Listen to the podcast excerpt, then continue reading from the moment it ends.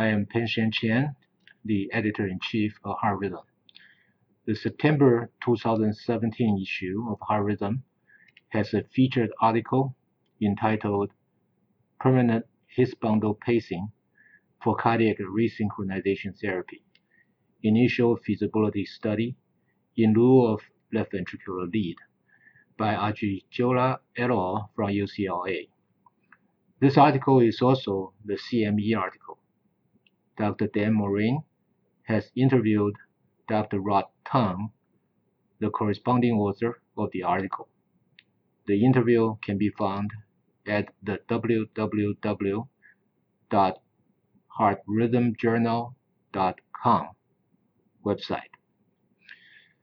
The purpose of this exciting study was to assess the feasibility of incorporating a His bundle lead for cardiac resynchronization therapy, or CRT, in lieu of a coronary sinus lead. The authors attempted permanent His bundle pacing in 21 patients with indications of CRT and were successful in 16 of them. In those patients, the QRS duration reduced from an average of 180 milliseconds to an average of 129 milliseconds. During follow-up, the New York Heart Association class improved from 3 to 2, and the left ventricular ejection fraction improved from 27 to 41. This provocative study suggests that in a majority of patients, permanent His bundle pacing may improve the outcomes in patients with indication for CRT. Dr. Vijayaraman wrote an editorial for this study. He pointed out that His bundle pacing may be an excellent alternative to patients who failed transvenous LV lead placement. His bundle pacing may also be useful in CRT non-responders. Whether or not His bundle pacing can replace CRT in treating heart failure remains unclear. The September issue is also a focus issue for atrial fibrillation. The first 14 articles, including both original research papers and editorials, are focused on atrial fibrillation. The first article in this focus issue is entitled Propagation of Meandering Rotors Surrounded by Areas of High Dominant Frequency in Persistent Atrial Fibrillation. The paper was co-authored by Salinas et al. from Sao Paulo, Brazil. The authors used a non-contact array catheter in the left atrium to sample from 2048 electrograms during persistent AF. During these high-density maps, uh, the, the authors were able to determine the location of phase singularities. They found that the phase singularities and dominant frequency sites were neighbors in over 60% of the cases, and the two regions overlaps in 36 0.8% of the time windows. The authors conclude that multiple phase singularity points drifting over the LA were identified with their clusters correlating spatially with the dominant frequency regions. If phase singularities are the sources of AF, then these phase singularities should be associated with the highest rate of activation. In other words, phase singularity and dominant frequency sites should match. This paper seems to provide strong support to that theory. The next paper is entitled Long-Term Outcomes of Minimally Invasive Surgical Ablation for Atrial Fibrillation, a Single-Center Experience. The paper was co-authored by Sinai et al. from Virginia Commonwealth University, Richmond, Virginia. Minimally invasive surgical AF ablation, or MISA, delivers radiofrequency energy via a thoracoscopic approach to perform pulmonary vein isolation and left atrial ganglionic plexi ablation. Data on long-term outcomes of MISA are lacking. Here, the authors report five-year follow-up data from a prospective cohort of patients who underwent MISA at a single center. There were a total of 109 patients, including 60 with paroxysmal AF and 49 with persistent AF. The single procedure success rate was 38%. With the option to perform additional interventions such as catheter ablation, antiarrhythmic drugs, and cardioversion, 79.6% patients remained AF-free after five years. The authors reported that 5% of the patients had stroke, including some patients without AF recurrence. This important manuscript suggests that MISA is an effective procedure in treating patients with AF. However, the authors did not directly compare the MISA procedure with the catheter ablation. Therefore, it remains unclear which patients may benefit more from MISA as compared to catheter ablation. Uh, the paper has an additional important finding, is that there is a continued risk of stroke even after successful ablation. The next paper is entitled Effect of Air Removal with Extracorporeal Balloon Inflation on Incidence of Asymptomatic Cerebral Embolism during cryo balloon Ablation of Atrial Fibrillation. The paper was co-authored by Tokuda et al. from Jikei University School of Medicine, Tokyo, Japan. Symptomatic cerebral embolism occurred during cryoablation of AF in about 0 to 0.5% of patients. However, procedural asymptomatic cerebral uh, embolism was detected by cerebral MRI in 4 to 27% of patients after cryoablation of AF. These findings could be related to air bubbles on the cryoballoon. Therefore, the authors designed a method to completely eliminate the air bubbles on the cryoballoon before the procedure. The method includes balloon massaging with extracorporeal balloon inflation in saline water.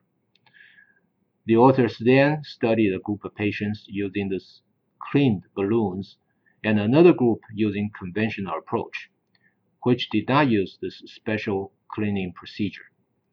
They found that the abnormal cerebral MRI in experimental group was 4.7%, while in the control group was 23.3%. The authors recommend using this novel balloon massaging method before cryo balloon utilization. This study, while interesting, has many limitations. One is that the authors did not employ prospective randomized designs to assign patients into experimental versus control groups. The authors also do not have baseline MRI in all patients for comparison.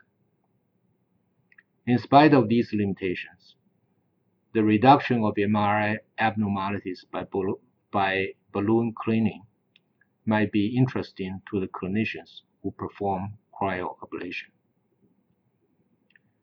The next article is entitled Additional Value of Left Atrial Appendage Geometry and Hemodynamics when Considering Anticoagulation Strategy in Patients with Atrial Fibrillation with Low CHA2 DS2-VASC scores. The paper was co-authored by Lee et al from Kyung-Hee University, Seoul, Republic of Korea. The authors studied two groups of patients. All of them had CHA2 DS2 VASC score of 0 to 1. The first group includes 66 patients with non-valvular AF and ischemic stroke. The second group was patients with non-valvular AF who do not have stroke for comparison. They found that the hemodynamics and geometry of the left, left atrial appendage are important factors that differentiate these two groups. Specifically, the presence of both decreased left atrial appendage flow velocity and increased left atrial appendage orifice size was associated with high odds ratio of stroke. A limitation of the study is that it is not a prospective randomized study and that it is difficult to determine the duration of AF prior to stroke.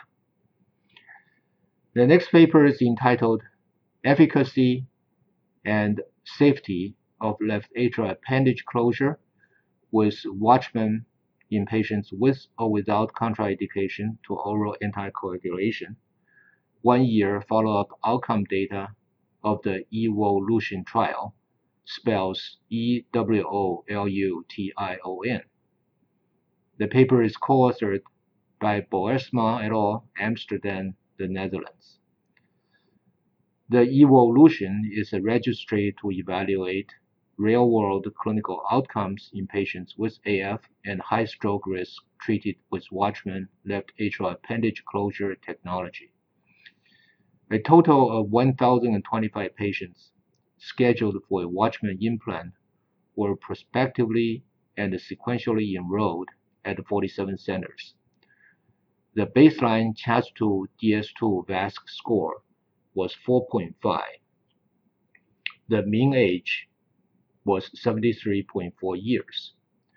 The authors found that LAA closure with the Watchman device has a high implant and sealing success. The method of stroke risk reduction appears to be safe and effective with an ischemic stroke rate as low as 1.1%, even though 73% of patients had a contraindication to and were not using oral anticoagulation. A limitation of the study is that there was no control arm. Being an observational study, the protocol for follow-up and additional therapies were not uniform.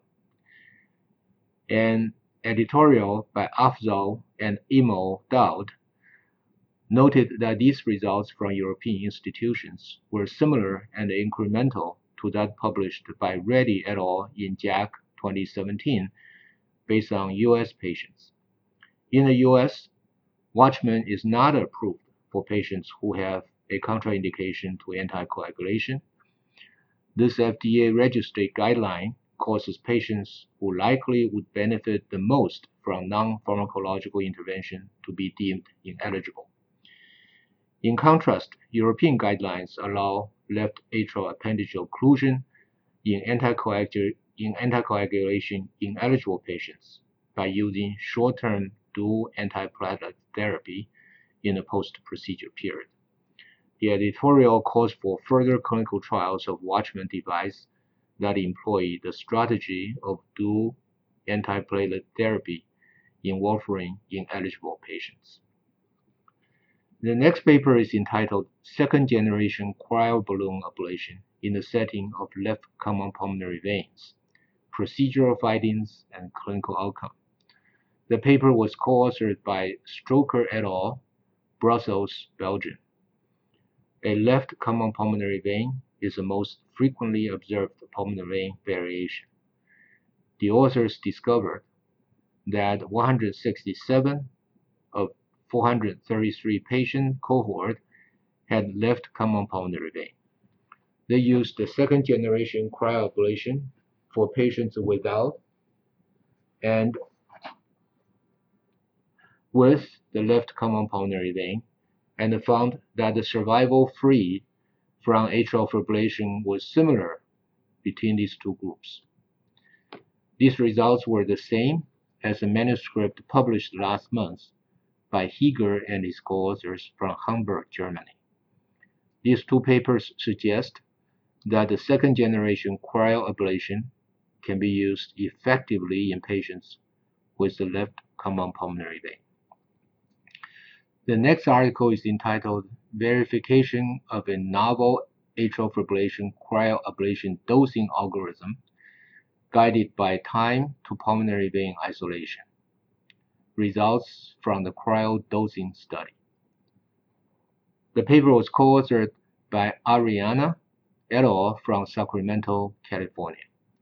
The purpose of this study was to de develop and prospectively test a cryoablation of AF dosing protocol guided exclusively by time to pulmonary vein isolation in patients undergoing a first-time cryoablation of AF. The authors designed a protocol for standardized approach to cryodosing. A single cryoablation was applied to a given PV if the time to PV isolation measured less than 60 seconds. The duration of that application consisted of time to PV isolation plus 2 minutes. If time to PV isolation was between 60 and 90 seconds, then a second bonus 2-minute cryo application was delivered to the same PV.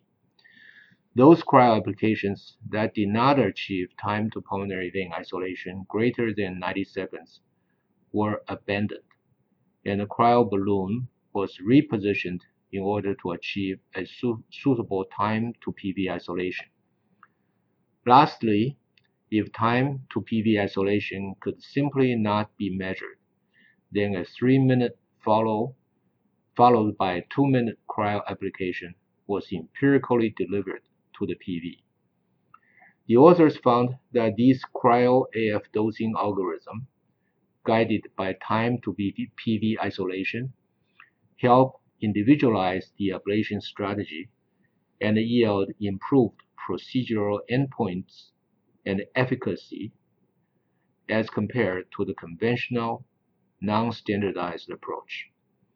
The benefits include fewer atypical atrial flutters, tachycardias during long-term follow-up, as well as fewer late PV reconnections at redo procedures. The investment of time to position the Achieve mapping catheter to enable the aforementioned tailored approach will actually save time. The limitation is that the study did not use a randomized design. The next manuscript is entitled Risk of Atrial Esophageal Fistula Formation with Contact Force Sensing Catheters.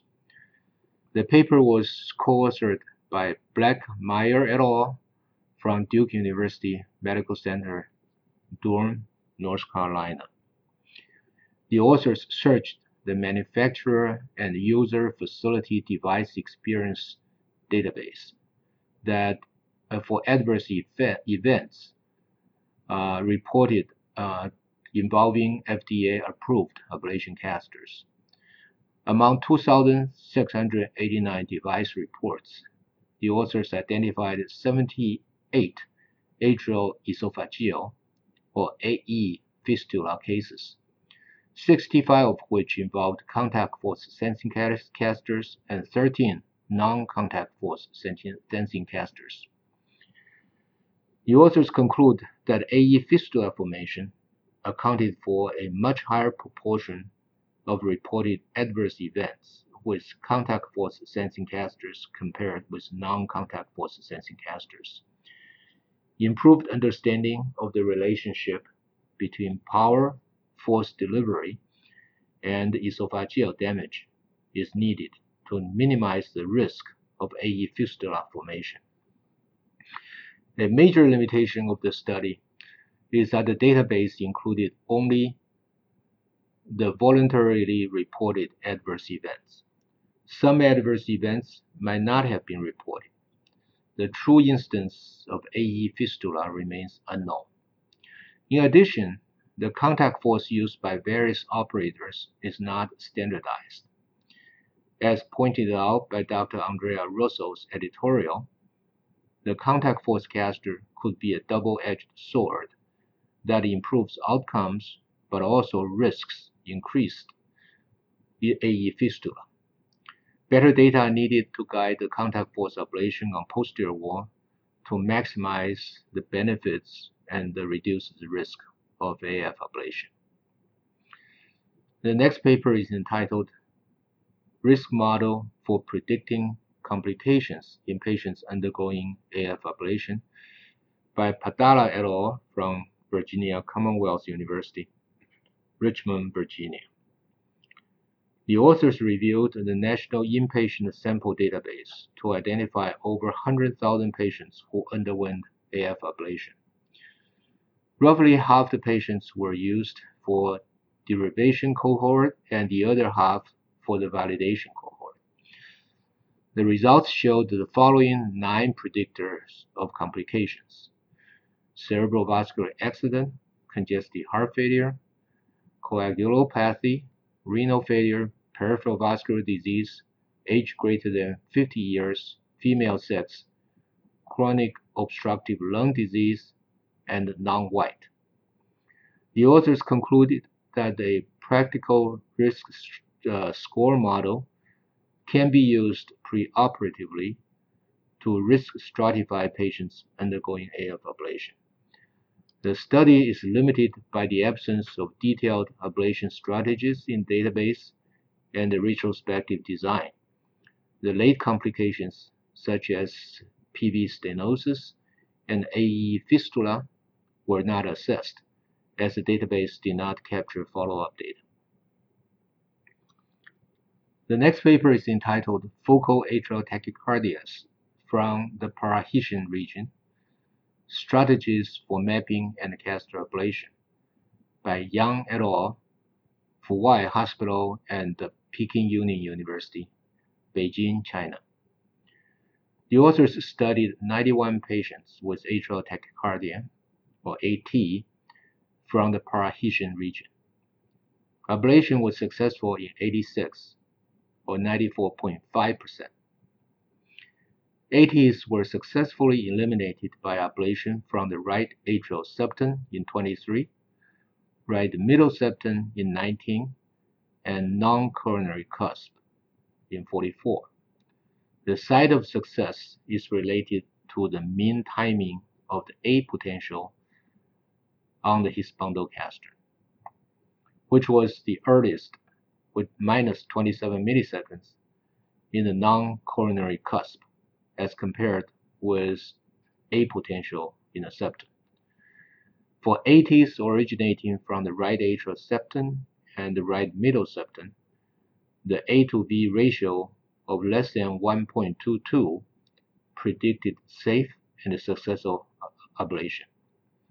The authors conclude that for Parahisian ATs, activation sequence and timing of the A on the His-Bundle-Catheter can provide clues for the origin of ATs.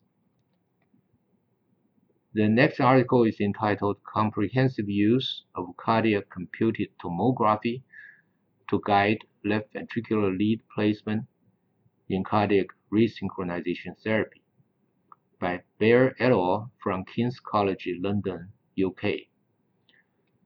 The purpose of the study was to evaluate cardiac CT selection of the optimal epicardial vein for LV lead placement by targeting regions of late mechanical activation and avoiding myocardial scar.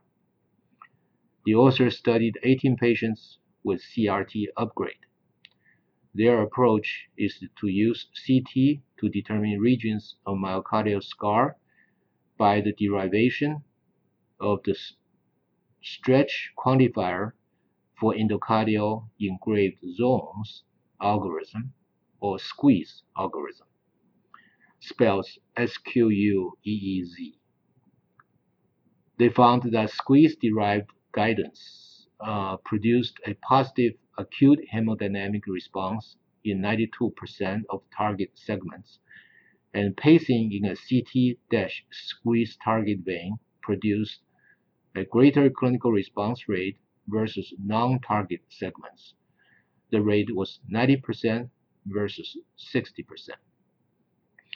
The authors conclude that pre-procedural CT squeeze-derived target selection may be a valuable tool to predict the optimal venous site for LV lead placement in patients undergoing CRT upgrade. The study is important in part because patients with, with existing non-conditioned devices were thought to be contraindicated for cardiac MR or CMR examination. A second benefit is that CT might visualize the coronary veins better than the CMR. However, as, as stated in an editorial from Dr. Kevin Vernooy's group at Maastricht University Medical Center, CT algorithm has its own limitations. In addition, more recent data, including the one published in Harvard last month by Strom et al., showed that CMR is safe in patients with non-MR conditioned devices. Therefore, whether or not CT is necessarily or uh, superior to the CMR in patients with CRT upgrade remains to be determined. The next article is entitled A Leadless Pacemaker in a Real-World Setting. The Micra transcatheter pacing system post-approval registry, co-authored by Robert et al. from Southampton, UK. The authors report the acute performance of the Micra transcatheter, uh, transcatheter pacemaker from a worldwide post-approval registry. The device was successfully implanted in 792 of 795 registry patients or 99.6%, by 149 implanters at 96 centers in 20 countries. Through 30-day post-implant, a total of 13 major complications occurred in 12 patients for a major complication rate of 1.51. Major complications included cardiac effusion slash perforation, device dislodgement, and sepsis. Early pacing capture thresholds were low and stable. The authors conclude that the performance of the Micra transcatheter pacemaker in a real-world setting demonstrates a high rate of implant success and low rate of major complications. An editorial from Sunit Mittal's group in New Jersey pointed out three unresolved issues related to the leadless pacemaker. These issues include number one, peri-procedural anticoagulation strategy. Number two, the feasibility of extracting the device when it is infected or had a failed battery. And number three, the pacing-induced asynchrony. In comparison, the permanent His bundle pacing does not cause pacing-induced asynchrony and might be a strong competing technology in managing patients with atrial fibrillation and slow ventricular response. The next article is entitled Characterization of Healthcare Utilization in Patients Receiving Implantable Cardioverter Defibrillator Therapies and Analysis of the Managed Ventricular Pacing Trial by Rickard et al. of Cleveland Clinic. The authors analyzed healthcare utilization using data from the Managed Ventricular Pacing Protocol, which uh, included approximately a thousand subjects in that trial. A major finding is that for ventricular tachyarrhythmia-related healthcare utilizations, or HCUs, shocks were associated with a 25-fold increase in HCUs compared to that treated by anti-tachycardia pacing only. An implication is that reducing ICD shocks by programming higher rate cutoffs, use of antiarrhythmic pacing may help reduce HCUs. The next article is, is entitled Phase Contrast Magnetic Resonance Imaging Reveals Regional, Transmural, and Base to Apex Dispersion of Mechanical Dysfunction in Patients with Long QT Syndrome by Brado et al. from University of Freiburg, Freiburg, Germany. The authors studied nine pediatric patients with genotypes long QT syndrome and nine age and sex matched healthy controls with phase contrast MRI to analyze radial and longitudinal myocardial velocities during systole and diastole in the LV base, mid, and apex. The primary finding is that patients with long QT syndrome exhibit diastolic dysfunction with reduced diastolic velocities and prolonged contraction duration.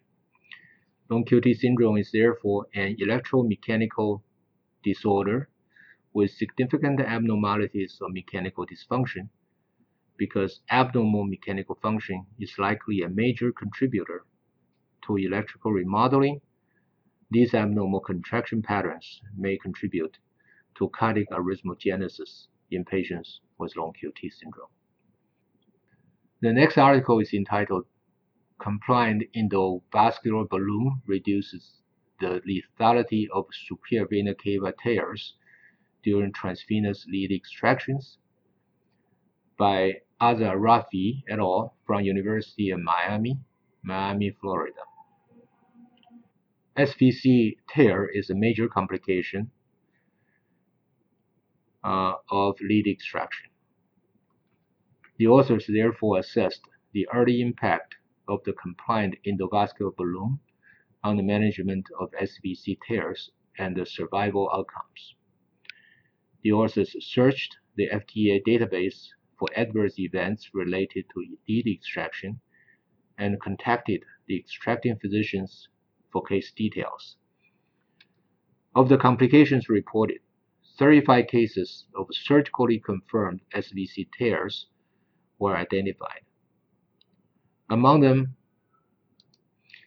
9 of 9 or 100% of cases with the endovascular balloon was discharged alive, while only 5 50% of the patients, or 13 of 26, when the device was not used differences between all other variables analyzed were statistically insignificant. The authors concluded that they observed a reduction in mortality in patients who suffered SVC tears while undergoing lead extraction when treatment included an endovascular balloon. An editorial from Dr. George Crossley, Vanderbilt University, Nashville, Tennessee, also thought the use of this device is potentially useful and that he personally prepared for the use of this device before every lead extraction. However, the present study has a lot of limitations. A multi-center registry will be very helpful to determine if the device is truly clinically useful. The next paper is entitled QRS T wave and calcium alternans in type 1 diabetic mouse model for spontaneous post-myocardial infarction ventricular tachycardia, a mechanism for the antiarrhythmic effects of statins by Jin et al. from Tufts University School of Medicine, Boston, Massachusetts. The authors used diabetic Akita mice as the model to study post-MI ventricular tachycardia. They found that pravastatin decreased the incidence of post-MIVT and calcium alternans in Akita mouse hearts, in part by reversing abnormalities of calcium handling. An editorial from Dr. Richard Verrier of Beth Israel Medical Center, Boston, Massachusetts, pointed out that mouse models may not be a perfect model for human disease. However, the effects of statin on calcium handling could be a bonus to the statin therapy and may partially explain the survival benefit of statin therapy in patients with MI and diabetes. In addition to the above original research articles, the September issue also includes a Josephson and Wellens ECG lesson of a young man with frequent episodes of palpitation. There was an interesting image showing a leadless pacemaker surrounded by three valvular uh. We also have four EP news covering heart rhythm case reports, clinical and basic science articles published in non-EP journals, and one specifically written for allied professionals. There were two letters to editor discussing a possible alternative diagnosis of an ECG tracing published in the journal. For the Heart Rhythm Journal, I'm editor-in-chief Dr. Peng-Sheng Chen.